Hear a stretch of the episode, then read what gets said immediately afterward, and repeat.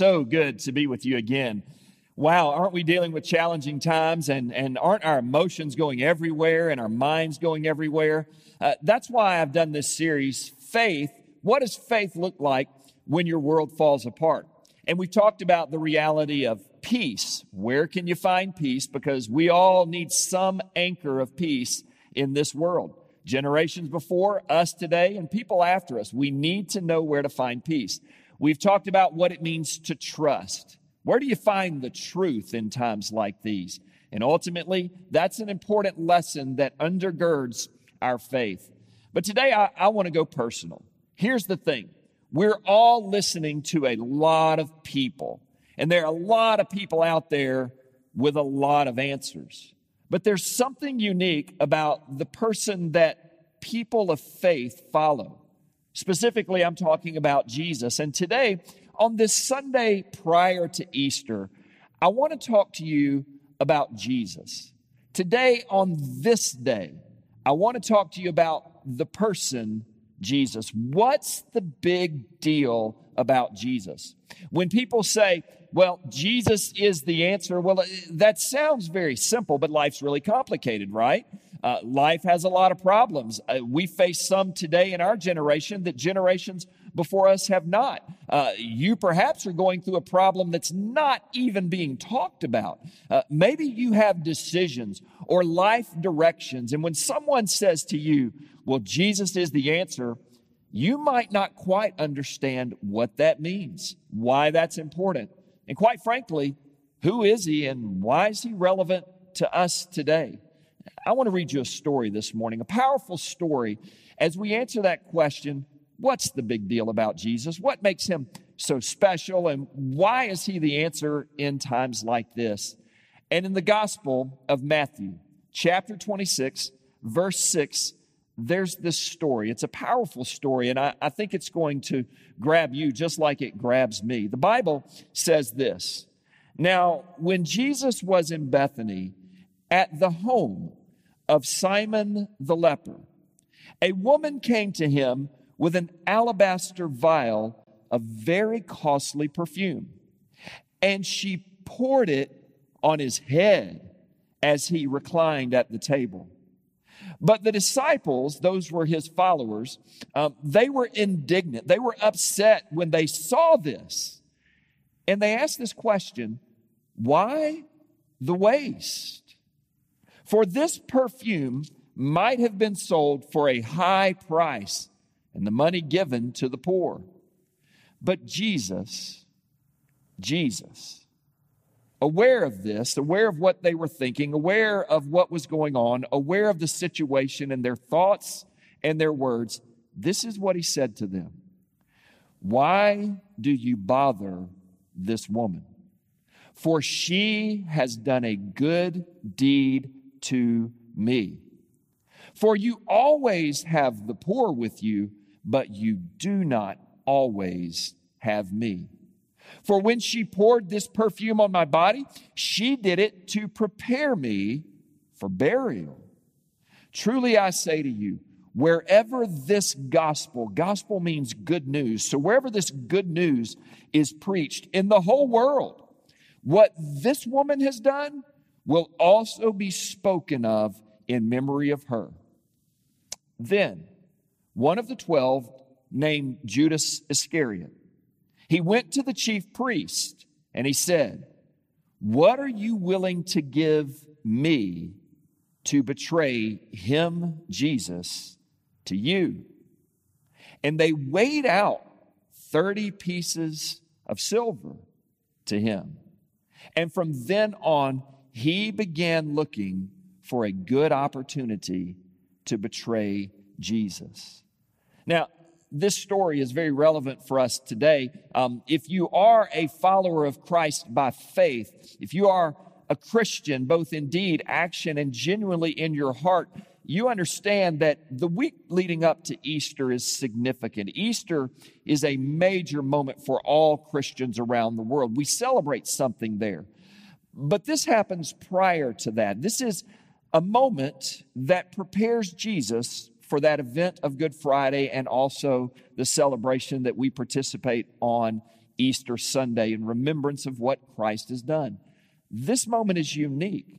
And this moment is something that helps us understand the big deal about Jesus and why, quite frankly, he's still the answer today, regardless of what we go through, what our world has going on in it.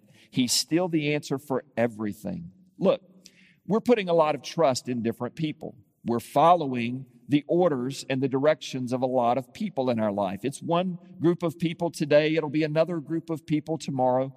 We're always placing our faith, our trust in someone else. In every decision, we do it with our employers, we do it with our employees, uh, we do it with people who manage our finances, we do it um, with our physicians, we do it in our relationships. We trust somebody because we think that they are the answer. Well, what about Jesus?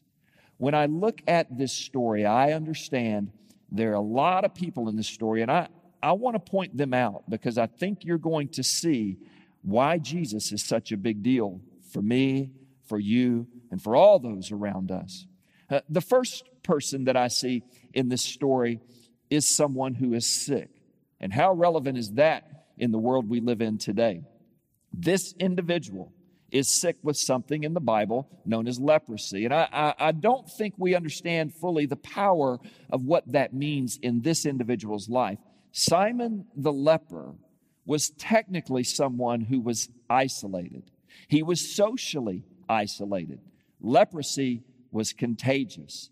If you even touched the person, there was this fear that you would get leprosy. And leprosy was this kind of disease that would eat away at your body and that it ultimately would take your life. And therefore, to keep from catching it or to keep from spreading it, you had to isolate. If I used another word, you had to quarantine. Where do you find this person? You find him in his home, you find him socially distant, you find him alone, except for Jesus. Jesus was there in the presence of an individual who was sick. Understand that for leprosy of that generation, there was no cure. The only cure was to isolate. And we all know that's not any fun. That doesn't help any of us, not only physically, but also mentally. Isolation will drive us mad. Simon was his name. The Bible actually tells us his name. This sick person had a name. He wasn't a statistic, he wasn't a figure, he was a person. And he mattered. And he mattered to God, and he mattered to Jesus. Simon, what's your name? I mean, you think about in this generation, what's your name? Do you realize that your name matters? Who you are matters. You matter to God. You matter to Jesus. Doesn't matter where you come from, your background, how much you have, how little you have how sick you are, or even how healthy you are. Jesus, He cares about us. And in this moment, He's in the presence of Simon. Simon's identity, this is very important. Simon's identity in Scripture and amongst everyone else, it's pretty important to realize he was known as a leper. And the challenge with that in all of our lives is we're going to identify in something. We're going to identify perhaps in our past. We may identify in a mistake. We may identify in how others treat us and respond to us because of mistakes that we've made. We may identify in a hobby. We may identify in church. We may identify with some type of social recognized habit that everyone does, and so therefore we're going to identify with that. We like to identify with sports teams. We like to identify with people that we respect and honor. And we all identify with something. Simon's identity was a leper. And as a leper, he was alone, isolated, never to be given hope, care, or love.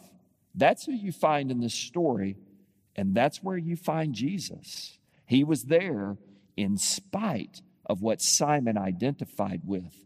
Very important for you and I, because beyond the identity that we think we have or that others think about us, there is an identity that is more important when you identify in the presence of Jesus. There's a second person that we see in this passage, and that's this woman. Mary is her name, and it's important. She's an important individual in Scripture, and she's important to Jesus. She's important to God, just like you're important, and you're important to Jesus and important to God. Mary comes in with this vial of very expensive perfume. A matter of fact, the Bible helps us understand that the value, can you imagine this? The value of this jar, this alabaster jar of perfume, was worth a year's worth of wages for the average working individual. A year's worth of wages. That's a lot of money, a lot of time, and a lot of investment. And that tells you something. She really was cherishing this vial of perfume for a very specific purpose. Uh, it was actually in that day a perfume that was used to anoint people at burial. And so she's bringing who she is and she's sacrificing something that she's worked hard for, saved for, for herself, perhaps, or maybe someone very important to her in her family. Instead of using it on herself, she brings it and she pours it out on Jesus to anoint him. And Jesus acknowledges she's acknowledging a burial that's going to happen in my life. Jesus goes on and is really clear about that. But I want to talk about Mary for just a minute. Because Mary, as scripture weaves and shows us who she was, Mary was a sinner. Yeah, she wasn't just a sick person. No, Mary actually is the second person that we encounter. Mary was a sinner. There, there are traditions in Scripture that help us understand that this Mary very well could have been a woman who had been caught in adultery. And yet, in that moment where social isolation would happen because of that, you know how that is, even in our world today. That is one of the worst sins, and people can't understand it and they throw stones quickly. Well, Jesus, in this moment, with a true grace and mercy from God, he forgave a sinner when Mary was in that moment. An interesting part of the narrative of Scripture, and therefore, this broken woman. We're not just talking about a broken jar of perfume, we're talking about a broken person. A broken person comes to Jesus and acknowledges that he is the one that cared enough about her as a sinner to save her soul, cleanse her heart, and forgive her of her sins, and give her a new life and a new direction. You see, Simon's present. He's sick. By the way, sick physically, but probably sick spiritually in his isolation. And therefore, he needed a visit from God. Mary, she had a different kind of sickness. It was a sickness not just of an action. So many times we think sin is the action. No, sin always begins in the heart. Our rebellion against God is always first and foremost flowing from what's really inside of us. Every act against someone else or against God reveals what's really in our hearts. And Jesus is the cure for that. He's the one that changed Mary's life um, from being a broken person, revealed in being a broken vessel, pouring out her valuable life before Jesus. He redeems her life and he makes her someone else new and very important. There's a third group that's present, and, and this is that group of the disciples. I, I might call them the church people or the followers of Jesus. Many of you, you would, you would classify yourself in that. But I want you to see even what those who were closest to Jesus did. They begin to question, they, they begin to grumble, and they begin to say, Why in the world would we waste this perfume? We could take this money and do something much better with it in your name, Jesus.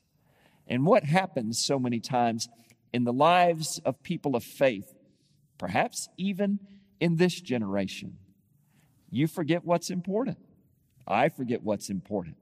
We forget Jesus is the answer, and we forget to show that Jesus really is very important for us as the anchor for our faith. And He's very important for us in how we respond to crises in our lives and in our world. In this moment, these disciples, these church people, these followers of Jesus, they go off point. They, they go in a different direction from Jesus. Uh, the Bible tells us that they were indignant. Do you know what it means to be indignant? Uh, you may feel indignant right now in your life over everything that's going on. Uh, you get really angry, internally frustrated, and, and it begins to boil up and boil over, and it comes out. I have those moments. I know that you do too. That is a reality of who we are as people. And in this moment, they ask that question why the waste? But I ask the question what was the real motive? Was the motive really about the waste and the money? Or was their motive something else? Was their motive impure because they didn't recognize the value of this person that had entered this moment and had anointed the most important, big deal individual of all? You see, this person in her sin uh, did not come in and give a bunch of attention to all of the people around Jesus. She went right to the only person that mattered when she needed an answer for her life. And I think that probably upset them. When we're not the center of attention, when we're not the center of the universe, uh, when we're not in control of every detail of our lives, I, I think sometimes that creates a frustration for all of us, both people of faith and those who you're not there yet in your journey with God, but you're going to get there. You see, the reality is moments like that, they reveal our humanity. And also, then, they reveal our need for someone else to tune our audience into someone more important than anyone else. And the disciples, their motive was revealed. And that's a great reminder that Jesus needs even his closest followers to get it right with him. Jesus needs even those who claim to have strong faith in him and fellowship with him.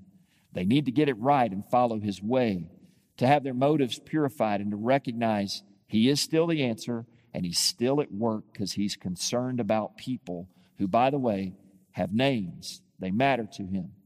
Now, obviously, there's this reference to a fourth group, the poor.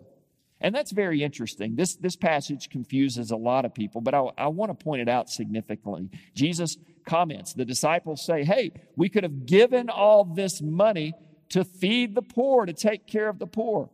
And Jesus says, you're always going to have the poor around you, but you're not always going to have me. Now, that seems heartless, right? And, and perhaps some of you out there go, yep, see, um, Jesus didn't care about the poor. No, no, no. Jesus was acknowledging, recognize the context. Mary brings this perfume and she anoints him for his burial. And in this moment, Jesus acknowledges there is an event that is coming in his life that is going to remove him for a temporary period of time.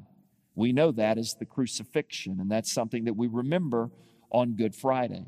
But as Jesus acknowledges that, he doesn't dismiss the poor. He says, The poor you will always have with you.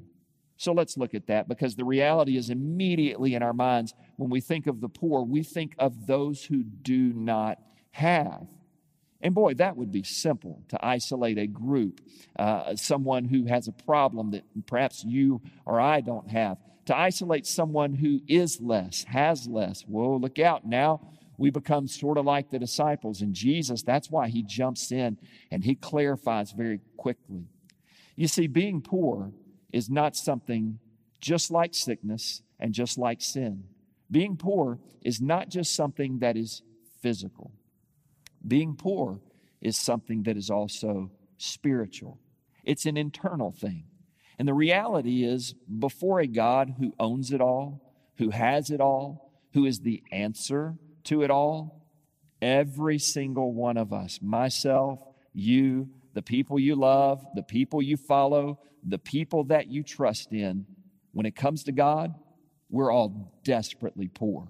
We're all desperately broke we have nothing of value that we can give or add to the wonderful nature of who God is in His love for us.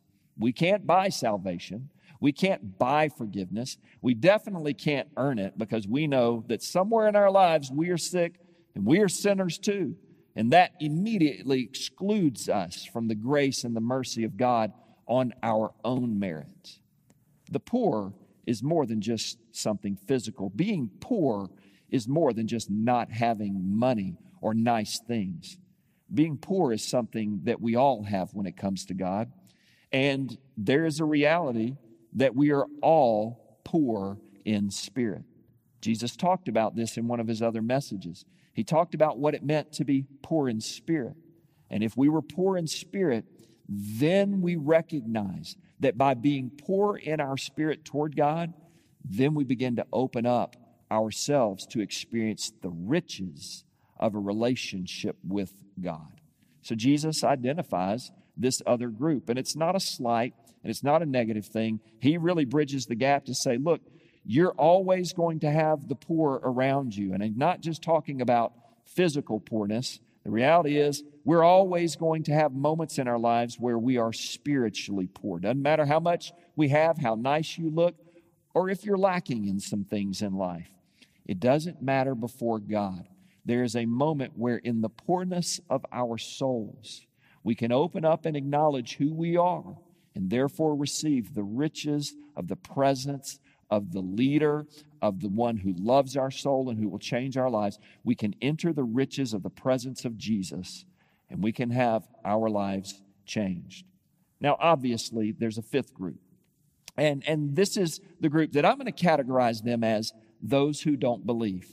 Unbelievers, if you will. Now, I don't use that as a slight against any of you out there listening today. I, I just acknowledge what we see here, even in the life of Jesus.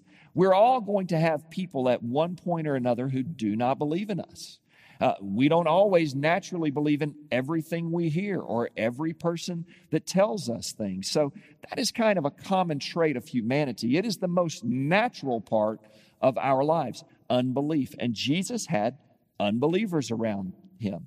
You know, there's a name that's very popular. I mean, some of you may be named this, but it's not always a popular name when you choose to name your children something. Uh, you don't go, oh, wow, what a great child. I'll name my child Judas Iscariot. Boy, that name will leave a mark, right?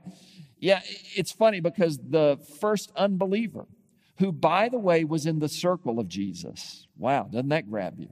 This unbeliever, Judas Iscariot, we know him as a traitor. We know him as the Benedict Arnold. We know him as someone who sold Jesus out. He gave Jesus up for an amount of money because he really didn't believe in who Jesus was, who Jesus said he was, and he didn't believe in what Jesus would ultimately do, even to try to rescue his soul. There's this unbeliever, Judas. Judas is not alone, and that's, that's usually true uh, of those of us in our lives. When we connect ourselves to a certain identity, we usually want to affiliate with other people like us. If we want to push our cause or have a bias, we always want to rally to us people who support us, not people who disagree with us. And Judas had some co conspirators. He had these Pharisees and these other religious leaders who he went to in a moment and he said to them, because they were looking for a way to undermine Jesus, to undermine the words of Christ, to undermine the actions of Jesus, they were looking for a way to get rid of him. And Judas goes to that crowd because they would agree with him. They wouldn't disagree. He knew they had an agenda. He had an agenda. Maybe if they worked out a bargain, they could work through the system, cheat the system, get rid of Jesus. And, and oh, by the way, maybe Judas would get some kickbacks in this situation, right? That's a whole nature of problems right there, but where does it come from? Unbelief. You have these people who just simply did not believe in Jesus. Oh, and by the way, when you have that kind of group, they always bring a crowd into the frenzy. Because this very group is the same group that on the week of Easter would stir up the people from saying, Praise God, here is the King of Kings riding in to town. Jesus is this man, Hosanna. And then just a few days later, this crowd, following unbelievers, going along with the noise, would then say, Crucify him, crucify him. He's not our king and he's not God. Put him on a cross and get rid of him. Same crowd. And that's what happens in unbelief, in moments of unbelief. Uh, we go along with things that are not true. We go along with people who lead us in the wrong direction. We get really selfish and try to look out for number one, right? And in doing so, through our unbelief, we lose it all. And no one wants that. And God doesn't want that for me or for you or for anyone around you that you love or any of you who are hearing and listening to us today. There's this group and Judas ultimately gives Jesus away for 30 pieces of silver. He exchanges a life for 30 pieces of silver. Ultimately, that's not much, but that's the price they put on Jesus' head. And that's what happens in unbelief. In unbelief, there's a price that we're willing to sacrifice our trust and our faith in Almighty God. If we're not careful, that price, whatever it may be, will cost us more than we could ever know. Then, when I look at those groups of people, I come back to the beginning. The question that I asked at the beginning, because we're talking about faith. And, and, if we're going to put faith in someone, who do we put it in? And therefore, Jesus. Why would we even consider putting our faith in Jesus? What's the big deal about Jesus? Well, Jesus uses this word. He says, What Mary, we talked about her, has done for me, wherever the gospel is proclaimed, she's going to be spoken about. The gospel.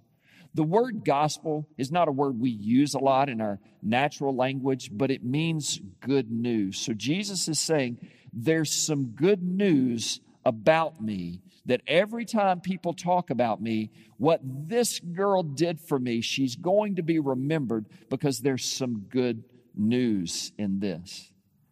And what's the good news? That Jesus would be in the presence of the sick, not just physical, but spiritual, mental, emotional. Jesus would come in and sit in the presence and rescue anyone who was sick. What's the good news? That Jesus loves the sinner, that Jesus has the only capacity.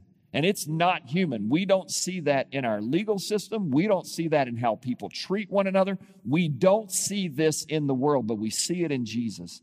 Jesus has the power to not condemn, but to forgive in such a way through his divine love that he cleanses and changes a heart and a life direction. Jesus loves the sinner. He forgives the sinner. He changes the sinner and he gives a new life. Sinners need Jesus. Sick people need Jesus. Guess what? Church people need Jesus. Followers of Jesus. They're following because they realize they need Jesus, and they're following because at some point in time they realized they were sick of soul. They realized that perhaps they had sin, or maybe even there came a moment where they realized they were poor in spirit and in heart, and only God could fill that hole. And so they turned to Jesus. Even his disciples, his followers, church people, even they needed a Savior. We see that there are the poor. And the poor, well, I said it, that's all of us when you come to a moment and you realize that in your spirit and in your soul, you are poor without the rich revelation of a relationship, authentic, genuine relationship with God, and you realize you're poor without it, that's when you move from being poor of spirit to being rich toward God. You move into a relationship because of Jesus because of the big deal about Jesus, because of a relationship with Jesus, you move into a whole new life here on earth and the promise of an eternity that has treasures beyond anything this world could ever give. Yep, even the poor need Jesus. And then, of course, even in our unbelief, we need a Savior. Even in the moments where we reject, where we sell out, where we go after something else to fill the void and the hole in our life, even in those moments, we need a Savior. And, and the power of a Savior for the unbeliever is that the unbeliever would legitimately, at some point in time, say, I will no longer be unbelieving, but I choose to believe.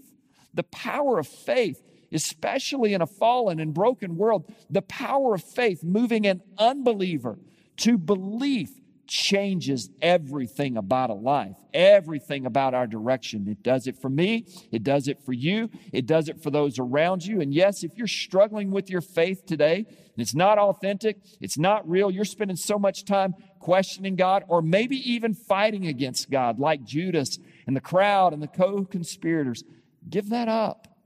Because unbelief will never lead you toward the wholeness and the fullness of what God wants to do in your life.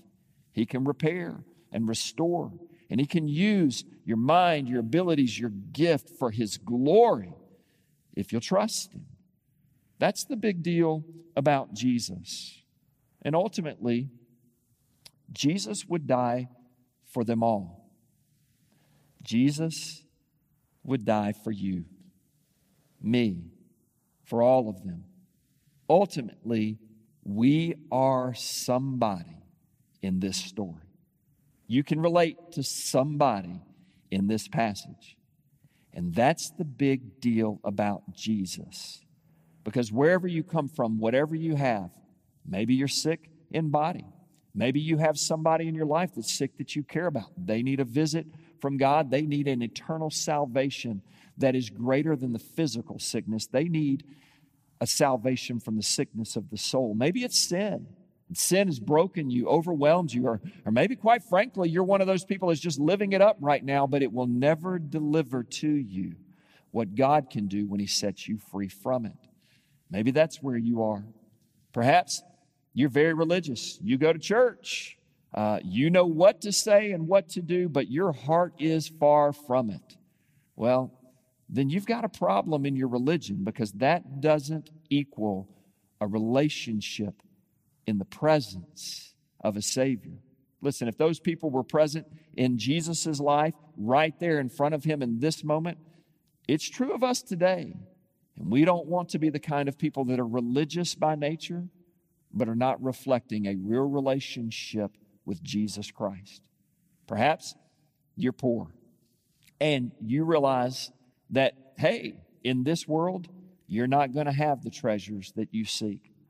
Jesus is the answer for your soul, and He is the one that makes you rich toward God. On the flip side, Jesus said, It's hard for a rich person to get into heaven. Why? Because usually when we have it all, we don't want to give up anything to Jesus. We think we've earned it. We think we've deserved it. We think we can maintain it with our health and our intuition and our mental ability and our finances, and we can make it look good.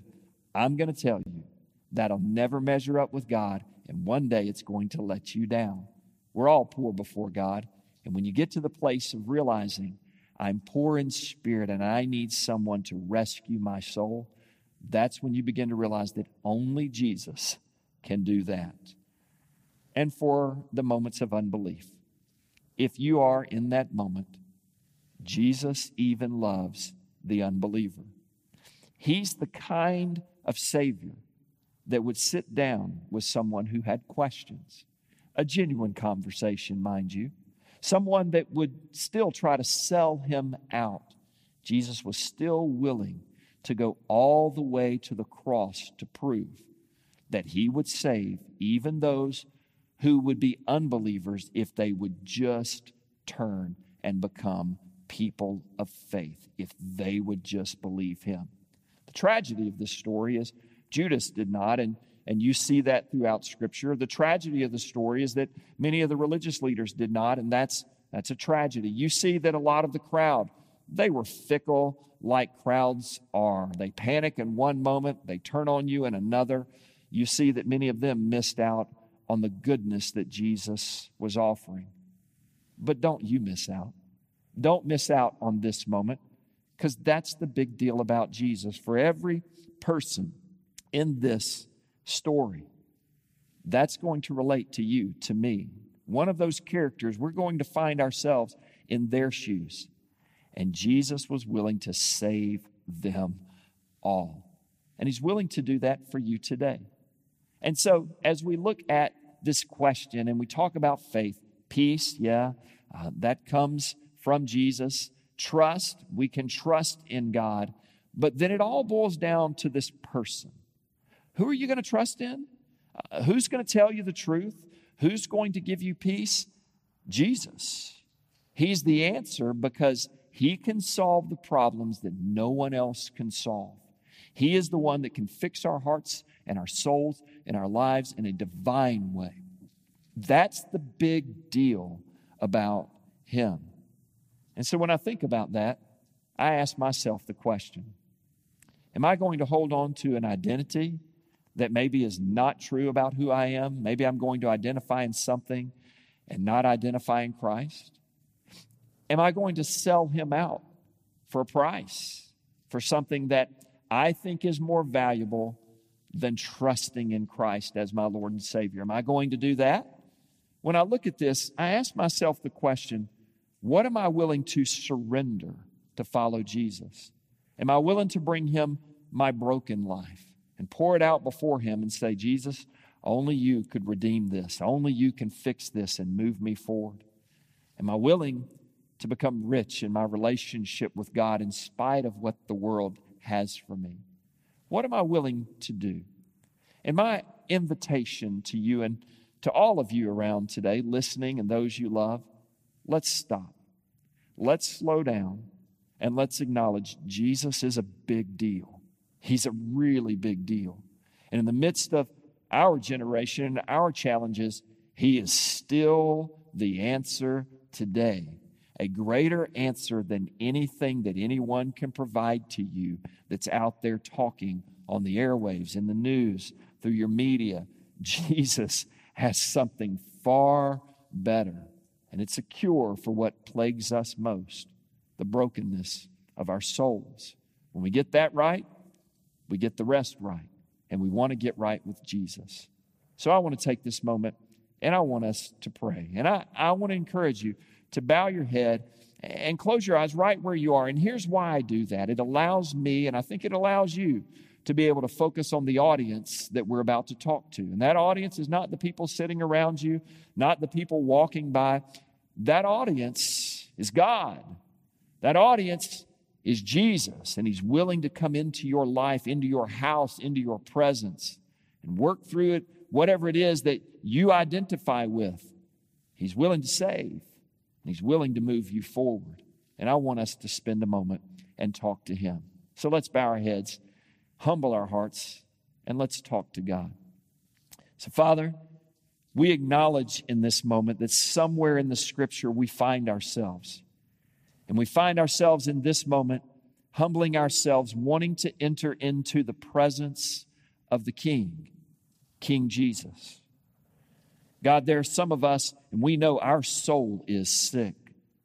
God, there's some right now that are acknowledging before you sin and they're not proud of it and they don't want to talk about it and they don't want to share with anybody, but they're sharing it with you right now. They, they are sinners in need of forgiveness. God, there's some that have gone after religion of all types and it's never satisfied. And it's not going to. And right now they're realizing satisfaction comes in the presence of an almighty God, a personal God who is real and who saves Jesus. God, there are some who realize they're poor in their hearts and they need an answer that comes from you.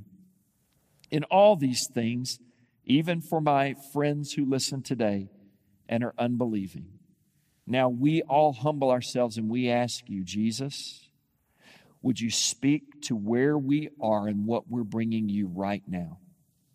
Jesus, we open our hearts for your healing, for your help, and for your salvation. Jesus, we don't want our identity in these things to keep us from a salvation and a life that is full of a personal experience of knowing and living with you. So enter into our homes, the home of our heart, the home of our lives, and change us, save us, and help us to follow you we know that you did this for these people that we've read about today, and we know that it's good news, it's gospel, that you will do it for us as well. I pray this today in the name above every name, the Savior that is a big deal, Jesus Christ. Amen. Here's the thing all of these people got there with Jesus. They realized he was a big deal and he changed their lives, and you can too. So perhaps today you were praying and you realized, you know, the whole salvation thing with Jesus, I need to do that. You're listening and you know that's your step today. Well, listen, we want you to follow up with us. When you opened your heart in prayer, that was the step to open your heart toward Christ.